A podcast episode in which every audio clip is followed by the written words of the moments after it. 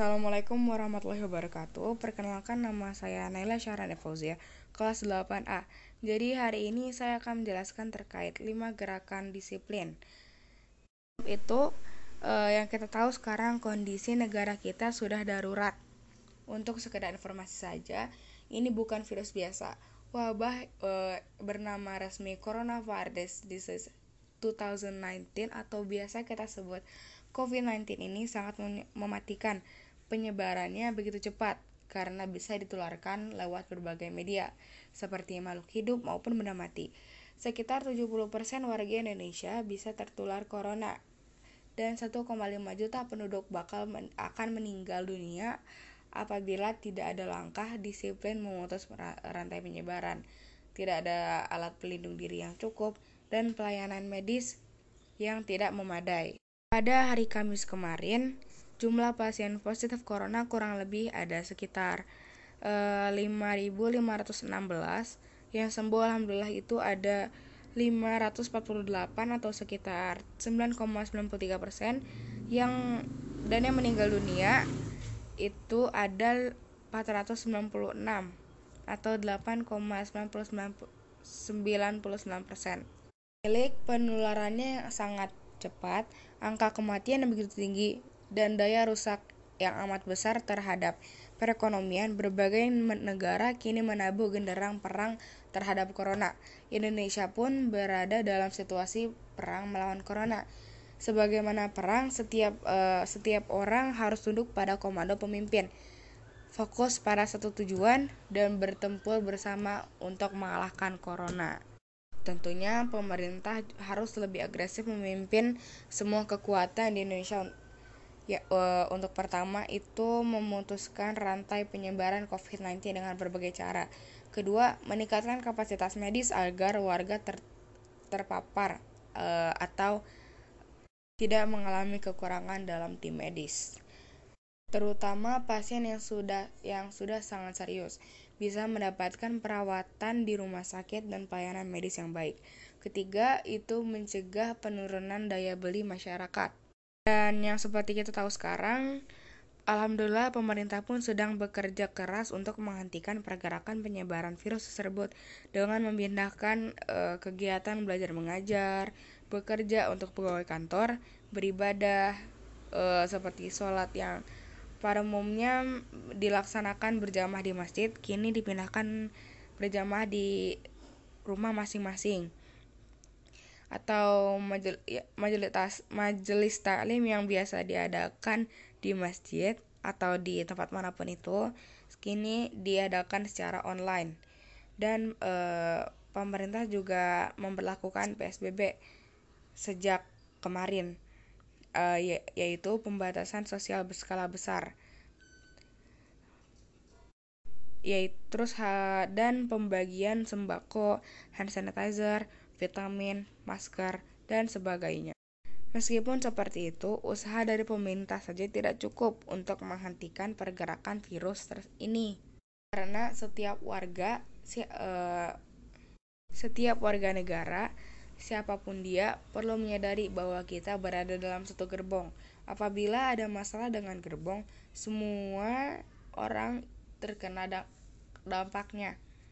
Jika gerbong hancur, kita semua sebagai bangsa akan hancur. Oleh karena itu, setiap orang sesuai e, keahlian dan kemampuan wajib berkontribusi untuk mengalahkan virus tersebut. Jadi harus ada dukungan juga, yaitu uh, usaha dari rakyat untuk mematuhi peraturan yang sudah dibuat oleh pemerintah dan bukannya melanggar. Jika kita melanggar, maka penyebaran virus uh, ini akan semakin luas. Tentu kita tidak uh, tidak ingin hal itu terjadi pada negara kita. Uh, oleh karena itu, Kiai Haji Abdullah Gimnastiar atau biasa kita sebut dengan Agim memberikan tips yaitu lima gerakan disiplin. Apa saja itu? Yang pertama adalah disiplin tidak keluar rumah. Sebisa mungkin kita tidak uh, untuk tidak bepergian keluar. Uh, meskipun apa? Walaupun kita jika kita ingin keluar, usahakan itu hanya untuk uh, kegiatan yang sangat penting. Misalnya e, memenuhi kebutuhan rumah atau segala macam. Dan disiplin tidak keluar rumah juga itu bisa membantu Anda untuk tidak uh, tidak mudah terpapar virus tersebut. Kedua adalah disiplin memakai masker.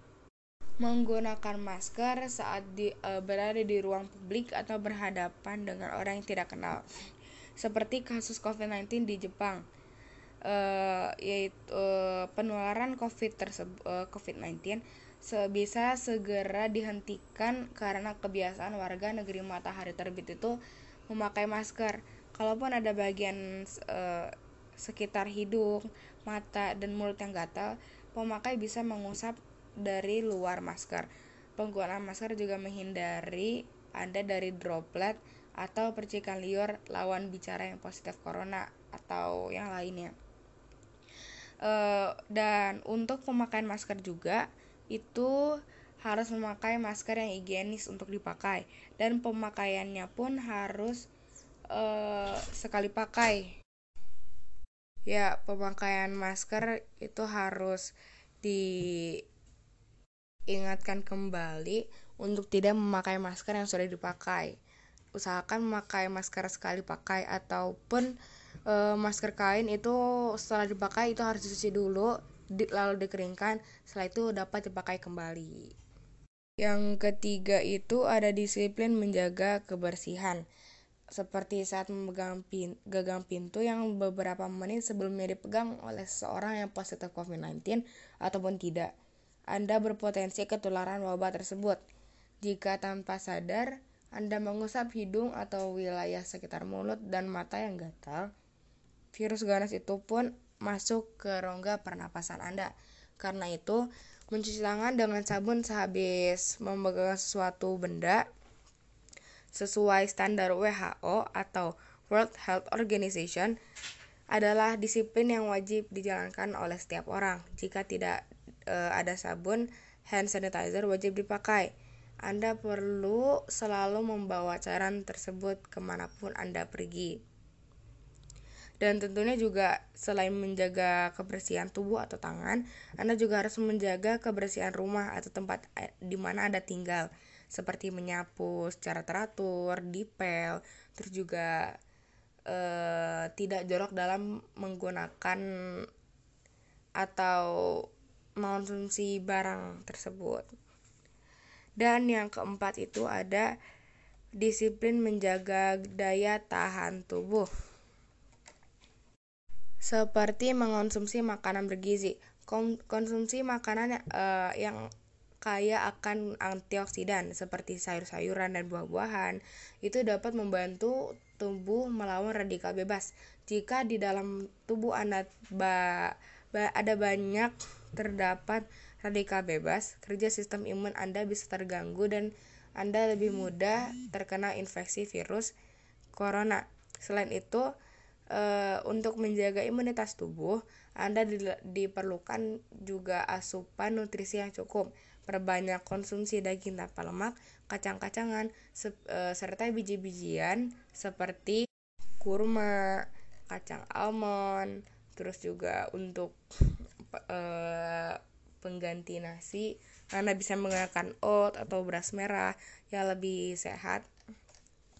Terus juga biji-bijian juga ada biji chia dan untuk minyak juga Anda bisa menggunakan minyak zaitun bukan minyak goreng. Yang kedua itu berolahraga dengan rutin. Olahraga juga terbukti mampu meningkatkan daya tahan tubuh dan meredakan peradangan. Namun perlu Anda ingat, olahraga yang dilakukan secara teratur memiliki efek yang lebih baik terhadap sistem imun dibandingkan olahraga yang hanya sesekali. Jadi sempatkanlah e, untuk berolahraga setidaknya 30 menit setiap hari. Yang ketiga adalah mengelola, mengelola stres dengan baik. Stres yang berkepanjangan dapat meningkatkan produksi hormon kortisol. Kadar hormon kortisol yang tinggi dapat mengganggu kerja sistem imun dalam melawan infeksi. Oleh karena itu, upayakan untuk mengelola stres dengan baik. supaya sistem imun Anda tetap terjaga dan kuat melawan infeksi virus corona. Stres bisa dikendalikan dengan hal yang sederhana, misalnya tidur dengan cukup setiap harinya, dan Anda juga bisa melakukan hal-hal yang menyenangkan supaya tubuh dan pikiran Anda rileks. Misalnya berkumpul dengan teman-teman, bertamasya, mengerjakan mengerjakan hobi Anda, dan melakukan meditasi. Berhubung sekarang kita sedang uh, ha harus menerapkan uh, gerakan yang pertama yaitu tidak disiplin tidak keluar rumah jadi anda uh, anda bisa melakukannya dengan mengerjakan hobi hobi mengerjakan hobi-hobi anda yang bisa dilakukan di rumah tidak di luar rumah atau melakukan meditasi tubuh agar tetap tenang dan rileks. Yang keempat itu beristirahat yang cukup.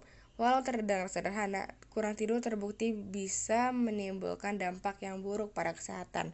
Salah satunya adalah penurunan daya tahan tubuh. Sehingga beragam penyakit dapat lebih menyerang. Tidur yang cukup dapat membuat tubuh Anda lebih kuat melawan paparan virus COVID-19. Orang dewasa membutuhkan waktu tidur sekitar 7 8 jam sehari setiap harinya, sedangkan anak-anak memerlukan waktu tidur sekitar 10 jam atau lebih. Yang kelima itu mengonsumsi uh, suplemen penunjang daya tahan tubuh. Untuk mencegah infeksi virus corona, Anda dapat uh, mempertimbangkan konsumsi suplemen yang dapat memperkuat daya tahan tubuh.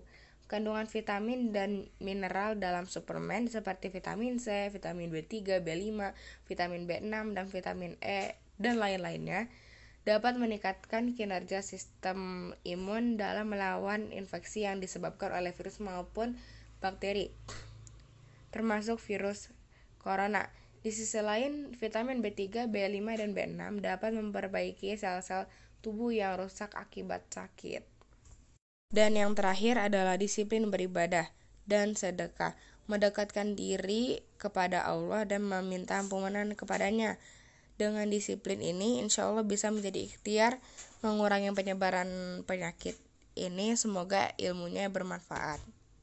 Dan dan jangan lupa eh, dengan sedekah juga itu adalah penolak bala terhadap kita. Dan semoga dengan ikhtiar ini juga dan apa ikhtiar dan mema dalam mematuhi aturan pemerintah atau pem suatu pemimpin itu menjadi pahala untuk kitanya. Semoga ilmunya bermanfaat dan semoga Allah juga cepat mengangkat virus ini dari bumi. Semoga orang yang sedang berjuang melawan virus ini menjadi jihadnya dan untuk kita semoga kita dilindungi dari virus ini. Buat yang sudah meninggal atau itu semoga meninggalnya khusnul khatimah dan yang Terakhir, semoga lelahnya tim medis, setiap tetes keringatnya digantikan dengan pahala yang sangat besar oleh Allah. Sebelum pamit, mari kita membaca lantunan ayat suci Al-Quran, yaitu surat Al-Fatihah bersama. Bismillahirrahmanirrahim. Ar-Rahmanir-Rahim. Maliki yaumiddin. Iyyaka na'budu wa iyyaka nasta'in. Ihdinas siratal mustaqim. Siratal ladzina an'amta 'alaihim ghairil maghdubi 'alaihim waladdallin. Amin amin ya rabbal alamin. Sekian dari saya. Mohon maaf uh, bila ada salah kata, kurangnya dari saya dan lebihnya dari Allah Subhanahu wa taala. Wassalamualaikum warahmatullahi wabarakatuh.